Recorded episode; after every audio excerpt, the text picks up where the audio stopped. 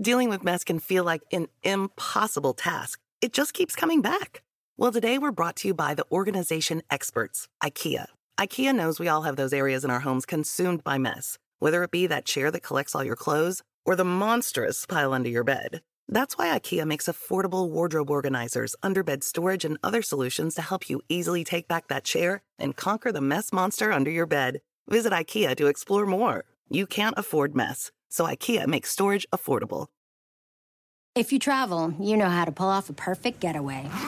You know after you enroll with your Delta SkyMiles Platinum American Express card, you get up to $10 back monthly on U.S. rideshare purchases with select providers, like a car to the airport.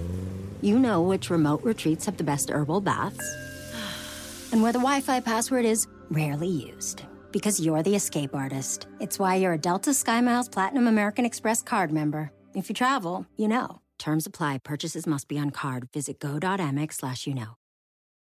The Bowery Boys, episode 101 The Bronx Zoo. Hey, it's the Bowery Boys. Hey. The Bowery Boys is brought to you by Eurocheapo.com. Eurocheapo editors personally visit and review the best budget hotels in Europe. Now with hotels in New York City. On the web at Eurocheapo.com. Hello, everyone. Welcome to the Bowery Boys. This is Greg Young. And this is Tom Myers. I have emerged from my own personal technological black hole, which. Uh, what happened, Greg? My computer sort of like up and died one day uh, about two and a half weeks ago, so I was not able to do a solo show. The blog has been a little slow.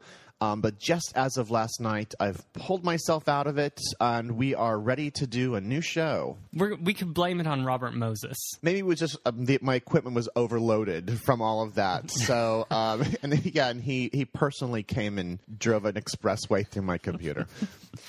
so we're taking it a little bit easier on ourselves, and on you, dear listener, this week uh, with a subject that's a little more lighthearted. We're, of course, talking about the Bronx Zoo, one of the city's great institutions. It has been in existence for over 110 years.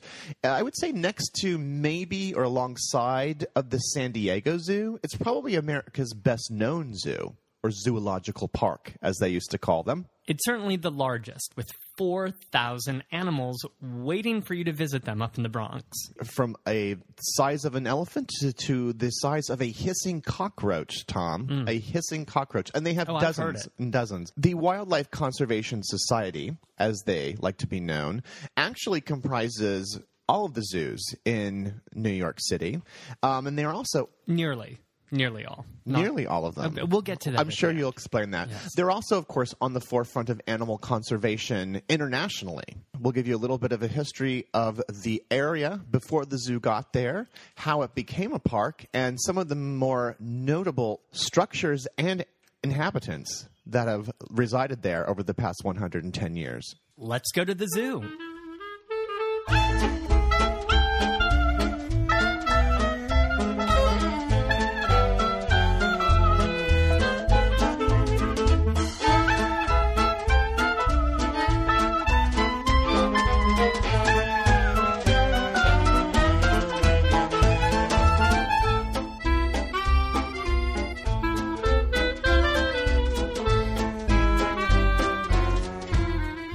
Now on to the curious tale of New York's biggest zoo, Bronx Zoo. Why don't you give us the directions, main, the main details, the directions, what it Yes. is, where it's at. Uh, the Bronx Zoo is located inside the Bronx Park, which is in the Bronx borough of New York. It's the largest zoo in the U.S. with 4,000 animals from 600 species. And it's located on 265 acres in this park, the Bronx Park. And the zoo is located just south of the New York Botanical Gardens. Actually, Greg and I have both just visited the, the zoo in the past couple of weeks. The springtime crowds have now arrived there, and the zoo is sort of ramping up for the new season. It is not New York's only zoo, and we'll get to some of the other zoos at the end of the show. Before we jump in feet first into the history of the zoo itself, I want to give a little backdrop of what's this area was because, of course, it wasn't the Bronx borough. Um, the zoo opened in 1899. The consolidation of New York was only in 1898. So, mid 19th century and before that. Don't think of this as an area of New York at all. In fact, don't even think of it as a quote, the Bronx, because it wasn't a unified area. Think of it as just sort of part of Westchester County, New York, not part of the city proper. This was, of course, very bucolic farmland with uh, small towns, villages, hamlets. And Lady Macbeth's. Not Macbeth's, but uh, in fact, one of the dominating families of this particular area of the Bronx, around the Bronx River, because that's uh, that's where the zoo and the botanical garden are sort of surrounding the Bronx River. The Delancey family. I believe you may know this family. They're a huge landowner, and of course, there's a big street in the Lower East Side called Delancey, which is named after the family. The Delancey family owned a huge estate in this particular area during the Revolutionary War, they were pro British. After the war, the Delancey family fled the area and their land holdings were confiscated. A man by the name of Philip Lydig then came in and bought some of this area around here. He was a baker, Tom. He was actually known for baking sea biscuits, manufacturing them, this food, for then for ship crews to they can send out and they can eat them on these voy- these long voyages, these long trading voyages. So he and his son and his grandson, the whole Lydig family, actually mm. bought these flour mills.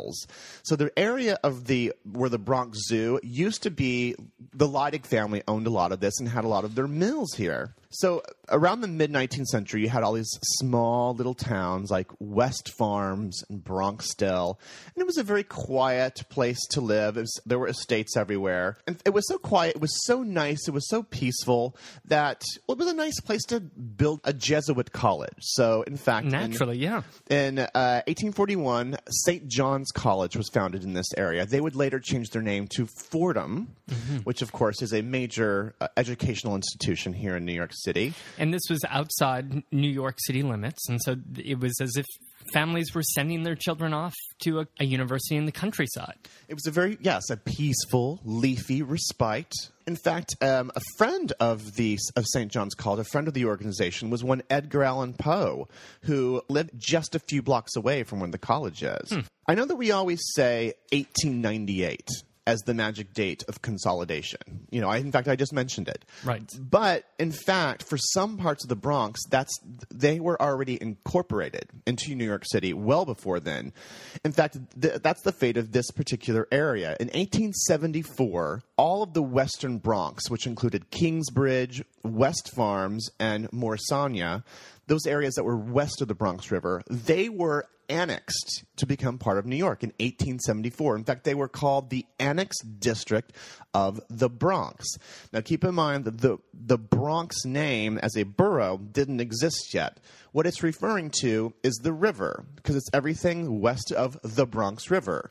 So that's actually why we call the borough the Bronx, because it's sort of a shortening of the river. Um, the area was also sometimes called the Great North Side. But of course, we should also mention Jonas Bronck, for whom the river is named as well. Yes, the Jonas Bronck was the original settler in this area during the Dutch period, um, who met an unfortunate fate. The river takes his name and as it went from Bronx to Bronx over the generations. Now we're talking the era where Central Park and Prospect Park have just opened. People love them. They can't get enough of these parks, of course, because the whole city is wildly overcrowded. So citizens are caught up in this fervor of mm-hmm. building more parks. All of a sudden, you have all of this land that's been granted to New York. As a result, throughout the next decade, all of these great Bronx parks are commissioned and constructed. Parks like Van Cortlandt Park. Pelham Bay Park. These are undeveloped spaces. This this isn't like a well manicured park like Central Park is. This really captures the original topography and landscape of what it originally looked like, and you can kind of still see that today, even though with places, of course, like the Bronx Park, it's heavily developed with the botanical garden and with the zoo, of Right. course. Bronx Park was officially opened in 1884 and was situated around this one portion of the Bronx River. Now, you, this is a beautiful park. You have surrounded by beautiful parks up here, but what exactly to do with it? Like how how did a zoo get right here in this area? Well, let's also remember that at this time, the country has expanded uh, into new territories out west, which we do not need to get into in this podcast. But there's there's an increasing knowledge of wildlife, of animals from the west, of animals that are being hunted, maybe animals that are starting to disappear from the landscape, and of man's impact on the land. So there's an increasing awareness of this. There's also an increasing interest in the study of animals and zoology. The Central Park Menagerie mm-hmm. was started in the 1860s. So th- people were already familiar with studying animals and, and visiting them as well to a certain extent. In April 1895, New York State chartered the New York Zoological Society. This would remain the group's name until 1993, when it would change its name to Wildlife Conservation Society. So that's a recent development. That's very recent. Hmm. So we're talking about the New York Zoological Society. The group was dedicated to, of course, the formation of a zoological park hmm. or a zoo, but also it was intended to promote and conserve wildlife. The, the founding members of this were also sort of a who's who of New York philanthropists and big names at the time. Now, you asked why they were drawn to the Bronx Park. One thing that the New York Zoological Society was looking for in, in placing a zoo was land that they wouldn't have to manipulate very much. They were, I think, kind of progressive. I was expecting when I went into the research, thinking, "Oh, I'm going to find some dreadful tales of sterile cages and bars, and you know, mm-hmm. chimpanzees sitting there looking terribly sad." glum. But they were already concerned at the time with finding a landscape that would m- match as well as possible environments that they were used to in their natural setting. In this Bronx Park, they saw lots of rocks, hills, different kinds of formations that were reminiscent of the natural habitats of these animals. And that's very ambitious. That's we're talking like Africa, Asia, South America. Yes. Sculpt, sculpting that out of the Bronx, essentially. The first director of the zoo was a man named William Temple Hornaday. Now, he was a zoologist, a conservationist, an author, a poet. He sang, he he danced, he did everything. One of these Renaissance men, of course. Yes, in 1877 and 78, he traveled throughout India, Borneo, Malaysia, collecting species to bring back with him to the U.S. And he served actually as the head of taxidermy at the U.S. National Museum until 1890 and actually helped found the Smithsonian Museum in Washington. I find it interesting that you have all of these leaders of the zoological movement mm-hmm. also have their hand in like taxidermy and hunting, huntsmen. Like at this particular time, they're just seen as two different sides of the same coin, essentially, right? Well, and actually, you know, where did these animals come from that were in the first zoos? Some were donated by wealthy patrons, uh, like Carnegie, who would be giving lions to the zoo. Some were given by mad eccentrics, like we talked about in the Central Park Zoo uh-huh. podcast. People who thought that they could just keep a tiger up in their apartment on Madison Avenue until they realized that their mistress had been mauled in the shower, and then they would donate it to the zoo. And others were given by hunters who had, you know, collected a tiger. So b- back to Hornaday. He was appointed the first director of the New York Zoological Park in 1896. Mm-hmm. The group hired the architecture firm of Heins and Lafarge to work on what we call today the Astor Court section of mm-hmm. the park, which is sort of the main collection of exhibition halls and the sea lion pool. Do you know if you if you want to see other examples of their work, the most accessible, believe it or not, are subway stations. Yes. The two kind of oldest subway stations in Manhattan, the one that's on 72nd Street and Broadway and the one that's down at Battery Park. Those really old, super fancy, very ornate subway stations. Right, for the IRT, for the Interborough Rapid Transit. They also did major portions of the Cathedral of St. John the Divine on the mm. Upper West Side. So they would design various pavilions and exhibit halls at the zoo. Now, the first day that the zoo opened, November 8th, 1899, visitors found 22 exhibits featuring 843 animals. That's a good collection. I- Yeah, you know, not bad at all. I mean, oh. bigger than some other zoos in the country today. on the first day, what would I have seen if I was a small child on the first day of this new zoological park? Well, you would have seen a reptile house that was. There were two houses uh, that were opened. One of them, the Reptile House in 1899, was based on another in the London Zoo, uh, which was also designed by the firm. This is actually the oldest structure in the zoo, correct? This is still standing. Yeah, it's a lovely Beaux-Arts building, extremely popular, obviously. There were cages with snakes in sort of painted natural settings. You can just imagine it. It was so popular, and people got sort of, you know, pulses quickened as they saw these slithering snakes in their boxes, and people were standing behind bars, you know, sort of like peering over, looking at boxes stacked atop each other. There's a fun photo, and I'm sure you'll put things on the mm-hmm. blog yeah. of these sort of stacks of boxes of snakes. They had to play soft music in the background to sort of soothe the visitors' souls. we can see snakes and, and spiders and things on television and in movies all the time, so we're a little desensitized to their shape. But if Right. you've never seen any of these before, it can be quite horrifying. Now, another building that was open was the Aquatic Bird House, another beautiful building uh, with a natural water exhibit with ducks, flamingos, birds. There were cages inside and also outside. Now, as you strolled about the park, you'd also notice lots of cages that were actually built into the rocks. So, for example, the bears, the bear cages uh, for the grizzly bears, the black bear, polar bear, the brown bears. These bears were outside, but there were bars that barred off area in the park because remember they were using the rocks from the park, which gave it a more natural and realistic setting. Except when you're putting polar bears there also, but whatever.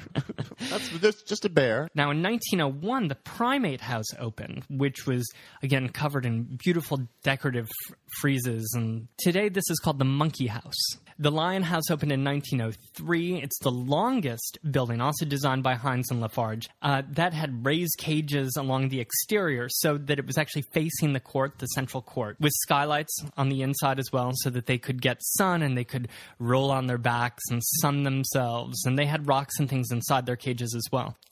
On April 19, 1995, a federal building in Oklahoma City was destroyed in a domestic terrorist attack. Just days after the bombing, America discovered the perpetrator was right wing extremist Timothy McVeigh, whose mindset and values are still very present today. It's an American tragedy, but one I still remember very vividly. But there is so much more to the story than what you might remember. Take a deeper look into this moment of history with the podcast Homegrown OKC, hosted by Jeffrey Toobin and based on his book. The Homegrown OKC podcast is about better understanding the political environment in our country today. In particular, I found fascinating all the original archival footage used in the show, sounds which brought me back to that time, but with a richer understanding of events. These episodes were thrilling to listen to. That's Homegrown OKC. To listen, search for Homegrown OKC in your podcast app. That's Homegrown OKC. Now, do you know about the Rocking Stone, Greg? Now, this is over in the sort of the center of the park, correct? Yeah, a 40 ton pink granite rock that actually rocked about an inch back and forth. And so people, if they if they applied, you know, about 70 pounds of pressure to a certain spot, this giant boulder would rock back and forth. It sounds positively dangerous. It's thousands of years old. The, there were lots of ancient Indian legends um, related to the rock. The Delancey family, of course, who owned the property, would take their visitors to see the rocking stone. And you'd have to find sort of the magic spot. Is that it? Yes. Now you can't do that anymore because, of course, being a, a liability inside of a, a public place to have this rock that's delicately balanced. Maybe one day someone will push it over, and you know, like half the family's crushed by uh, it. I- there was also a Rocking Stone restaurant just beyond it, which was open through the 1940s. And notably, in the middle of all of these buildings, still there today, the Sea Lion Pool opened in 1906. And that was a big oval shaped pool with artificial rocks that had been constructed so that the seals could climb up and they could bark away and they could sun themselves on their backs. And I should it should be noted that the Central Park Zoo is also centered around a sea lion pool. Yeah, they're It's- really center stage, these sea lions. well, they're, they're, they're natural performers. Now, another significant collection that they had here, Tom, is the their bisons, their American buffaloes Yes. that were here. Heavily endangered species in the 1900s. They had been completely hunted out of existence in the West. In fact, in the year 1884, there were only documented to be a thousand of them still alive. And there had been 60 million. So at the zoo was formed the American Bison Society in 1905, and Hornaday himself was a member, as well as President Theodore Roosevelt. They raised funds to develop bison ranges around the country, and this is also the first real clue of them being involved in endangered species, but also sort of branching out beyond their own borders. So they had their own population of bison here at the Bronx Zoo. In 1907, they they took 15 of these and they shipped them to Oklahoma, and then three years later they shipped more to Montana. And in 1913, they even shipped some to South Dakota. Were they just reproducing so quickly? They were having success with them reproducing, which is you know not easy in a zoo Right. environment, especially back then. So today's population of American buffalo can be traced to this little community here at the Bronx Zoo, and it's because of the efforts of the men who worked at the Bronx Zoo that we st- that we still have these creatures today, and we can still see them. So the zoo was a smash. It was one of the top five or six public institutions in New York, in you know, in the very first part of the 20th century. You know what's funny though is Hornaday hated hated the name Bronx Zoo. He thought it was quote undignified, offensive, injurious, totally unnecessary, and inexcusable. Wh- which part? The Bronx part or the zoo part? Well, he- was he he- more into the zoological Well, part? it, it seemed too slang for him at the time. Right. I think he wanted to be associated with New York. So, great successes. A lot of things that came out of the zoo at this time influenced uh, many other zoological parks throughout the country. It wasn't without its share of problems and controversies, though. And just in 1902, I mean, just a few years after it opened, a seven month old Mexican panther actually gnawed its way out of its cage and escaped, trumped through Bronx Park, and then assaulted a group of picnickers and, and probably was more frightened of them. I mean, there was no serious injuries, but of course the newspapers made a big uh, Splash a about big, that. Big drama about this. He was later caught by farmers, all of them wielding pitchforks, who were out trying to find him. But this is, of course, not even by far not even the biggest controversy of the early days of the zoo. I think that distinction would have to go to a certain Ota Benga. Well, yes, you're probably right. The curious tale, the sad, unimaginable today story of Ota Benga. He was a, a member of a tribe who lived in what is today the Democratic Republic of Congo. It was the Belgian Congo at the time. And the King of Belgium was making this push to exploit the area's rubber. Well, Ota was out hunting one day, and when he returned, he found that his tribe had been slaughtered, including Oh. his wife and his two children. So, he, and he himself was then enslaved and was to be sold. Now, Ota was four foot eleven, 103 pounds, but very personable and very particular look to Ota. He had his teeth filed down like to sharp points. At this time in 1904, uh, there was a American businessman and a missionary named Samuel Phillips Verner. Now he was traipsing about Africa on a mission to round up some locals and bring them back for the St. Louis World's Fair. They were putting on an exhibition of quote all the world's people. You can just imagine how Oh, politically incor- correct this was. Of course. They they wanted to find the biggest people, the smallest people, the most colorful people, Sure. people of varying colors and skin types and the whole thing, just to show visitors to the St. Louis World's Fair like the wide range of human beings that were out there as well.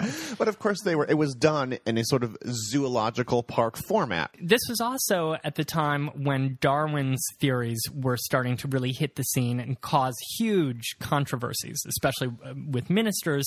So that's sort of the setting of Ota Benga coming back to the U.S. He was sold to uh, Vern- Verner for actually just a, a bolt of cloth and some salt. And this is the 20th century we're talking about here. This He was like 105 years ago. Okay. Yeah. Ota actually convinced four other pygmies and five villagers to join him on this trip to St. Louis. And, like it would be, you know, kind of fun. And anyway, Verner needed a village, an, in a little village of savages. Ugh. in St. Louis, the group was a, a big hit, although they were sort of provoked and cajoled and encouraged to act more like these savages. So they sort of started to play up to the stereotypes that were expected of them. Mm-hmm. After the World's Fair, Verner and O- Oda Bengo returned to Africa to return all of the others, but Ota decided to stay with Verner and traveled back to the US with him. Now, back in the US, what was Verner going to do with Ota? Well, he needed a place for him to live, and so he actually arranged for him to live at the Museum of Natural History Oh, on lovely. the Upper West Side. Had a little room for him there, and he got him a job there, Greg, um, and provided him with a little white duck suit that he would wear and walk around and pose. Oh, no. Uh, a duck suit. I mean, it's it's strange, um, but he was again a big attraction. But soon he felt himself a little bit trapped there. He couldn't leave. He wanted to get out onto the streets, and the guards would keep him inside. He started acting up. He actually pre- pretended to, at a charity event one evening, he pretended to misunderstand an order barked at him, and he threw a chair at the wall, narrowly missing Florence Guggenheim's head, Oh, and which not- was a big no. no, no, of course. So they needed to find a new place for Ota to live. So in 1906, Verner found Ota a new home at the Bronx Zoo. He was allowed to wander around freely. I guess they thought that maybe he would feel more at home in the sort of like natural atmosphere, the outdoor setting. Now, this is sort of a slippery slope because Yes. Ota be- started to become something of an attraction at the zoo himself. He was sort of hanging out with the animals, then he was playing with the animals, and then he started hanging out sometimes inside the monkey house and he would play with them. He had a little bow and arrow set. He would sort of like do funny little tricks with the animals. Mm-hmm.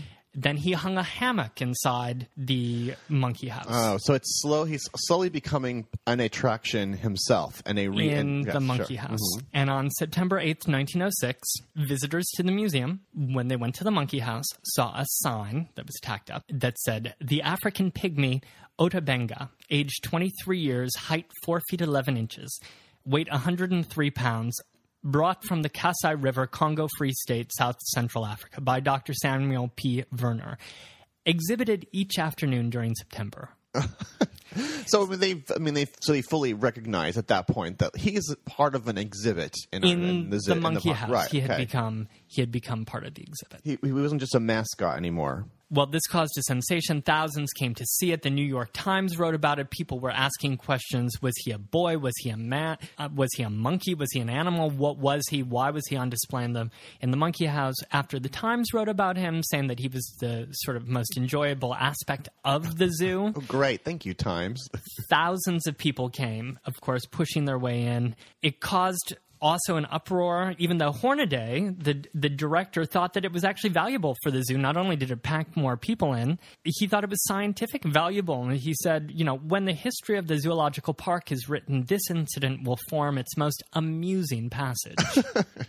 Little did they know. Bowing to pressure, they finally took him out of the cage on September 16th, 1906. So, just like, I mean, this wasn't a very long period. He ended up moving um, into an orphanage for a few years and then to the south. And he worked at a tobacco factory and tragically shot himself in the heart in 1916.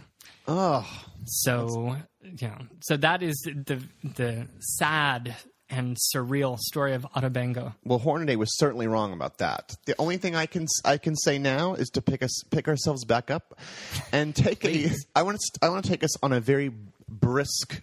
Quick tour of the park here, incorporating some of the more modern history parts of it. There are three entrances into the into the zoo. Most people, if you're taking a subway or a car, will take the two southern entrances. However, I'm we're going to start on the north entrance. Okay. coming into the park. When the zoo first opened, it was free.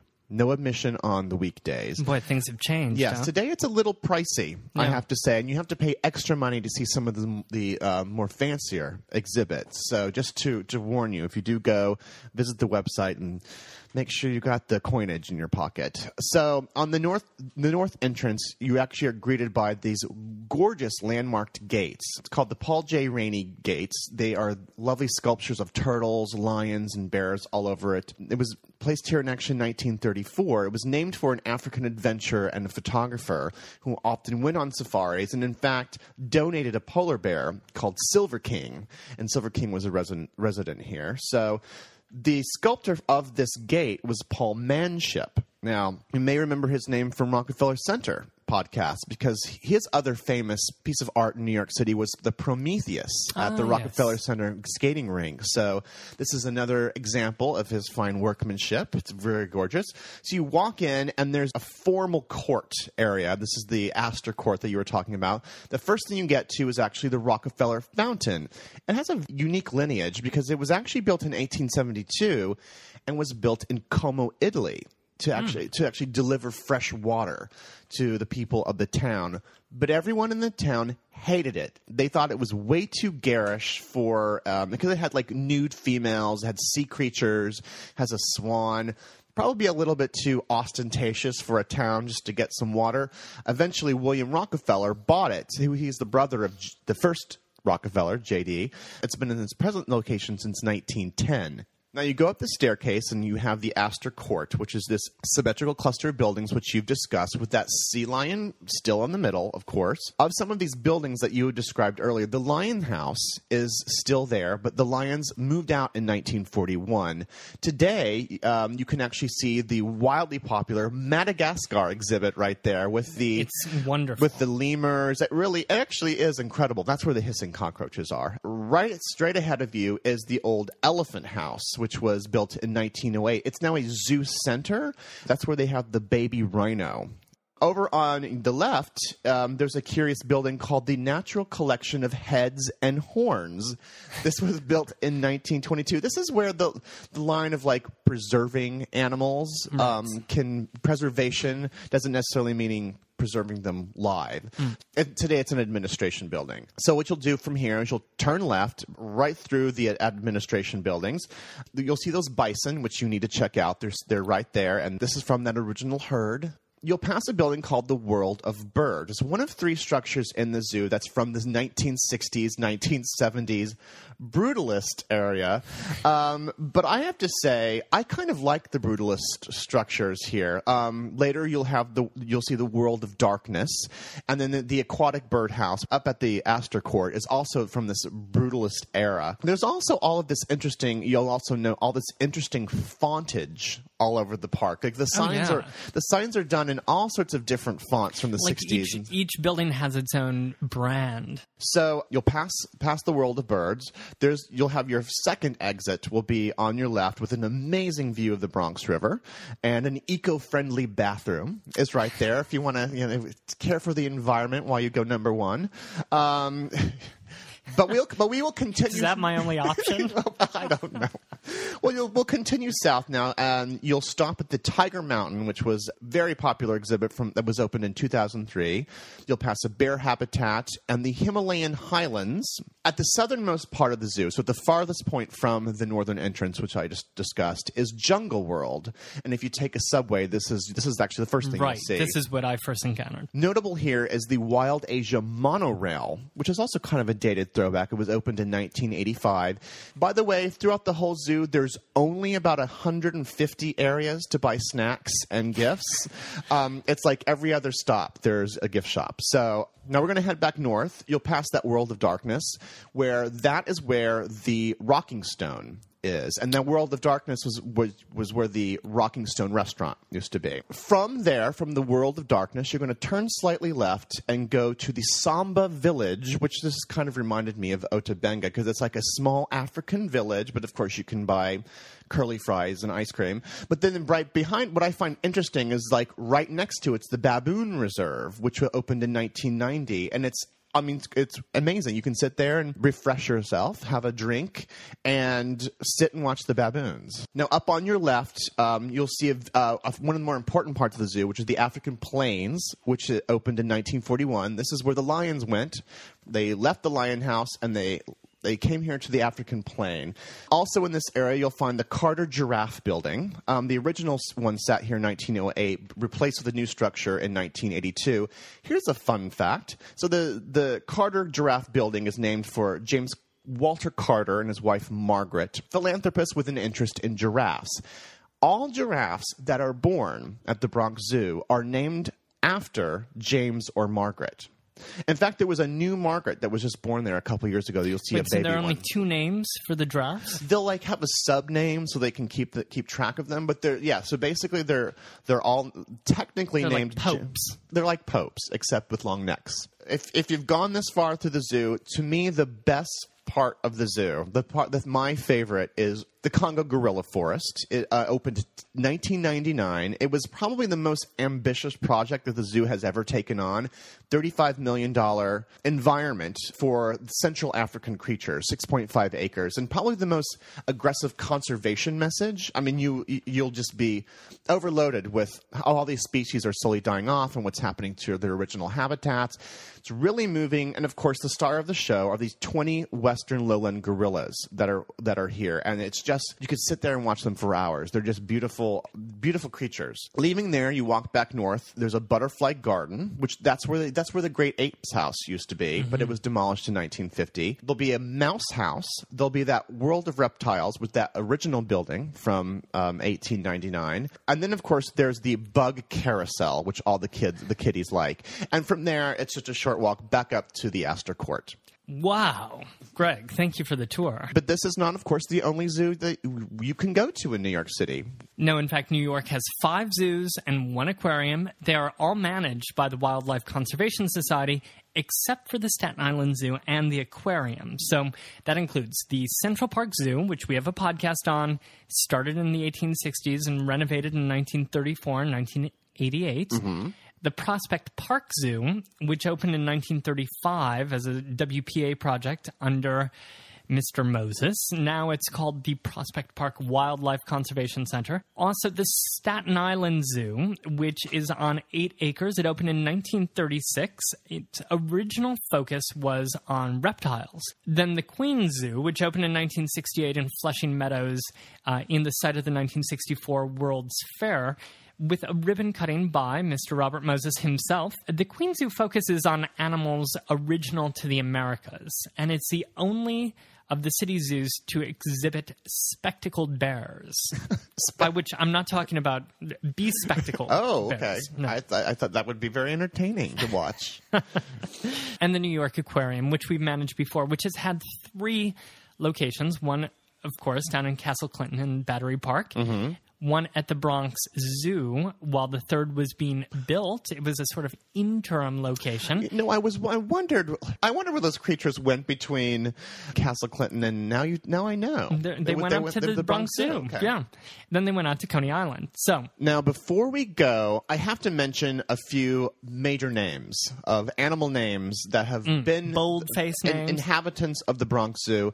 In 1906, one of the more popular creatures uh, that that lived here was a jaguar by the name of Senor Lopez. Hmm. And Senor Lopez was the, actually the very first animal to move into the lion house, though of course he's not a lion. He was a b- very beautiful animal, and he actually became the fascination of an American sculptor by the name of Anne Hyatt Huntington.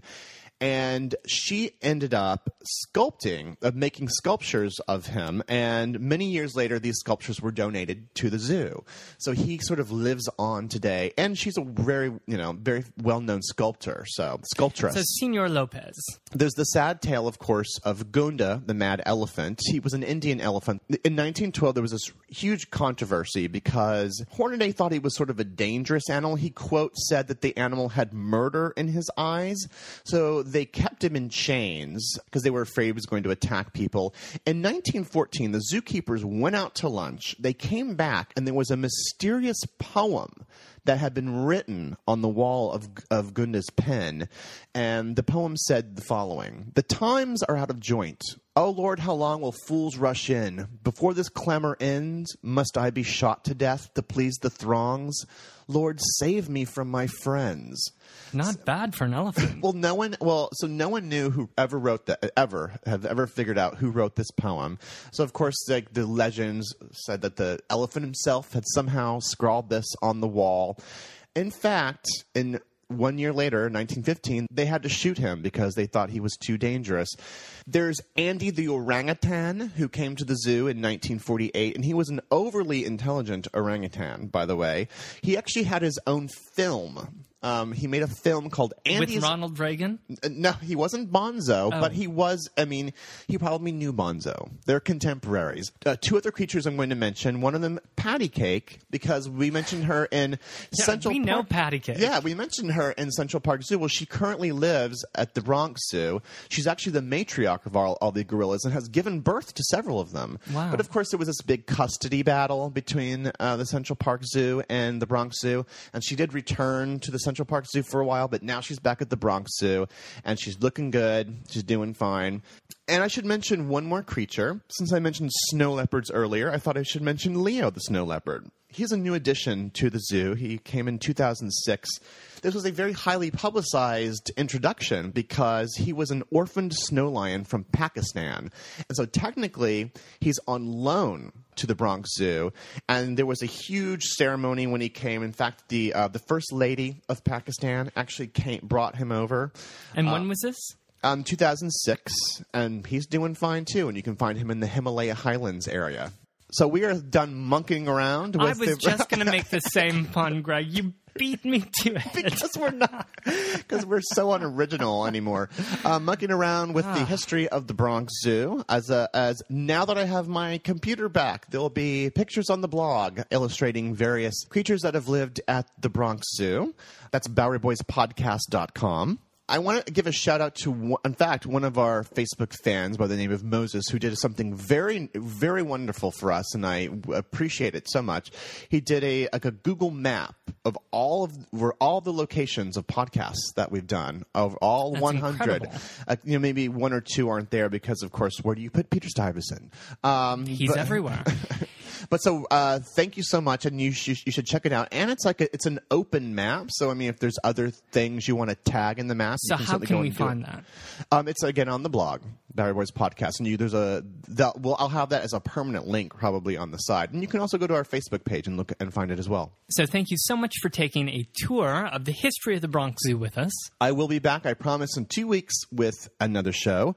Have a great New York week, whether you live here or not. See you real soon.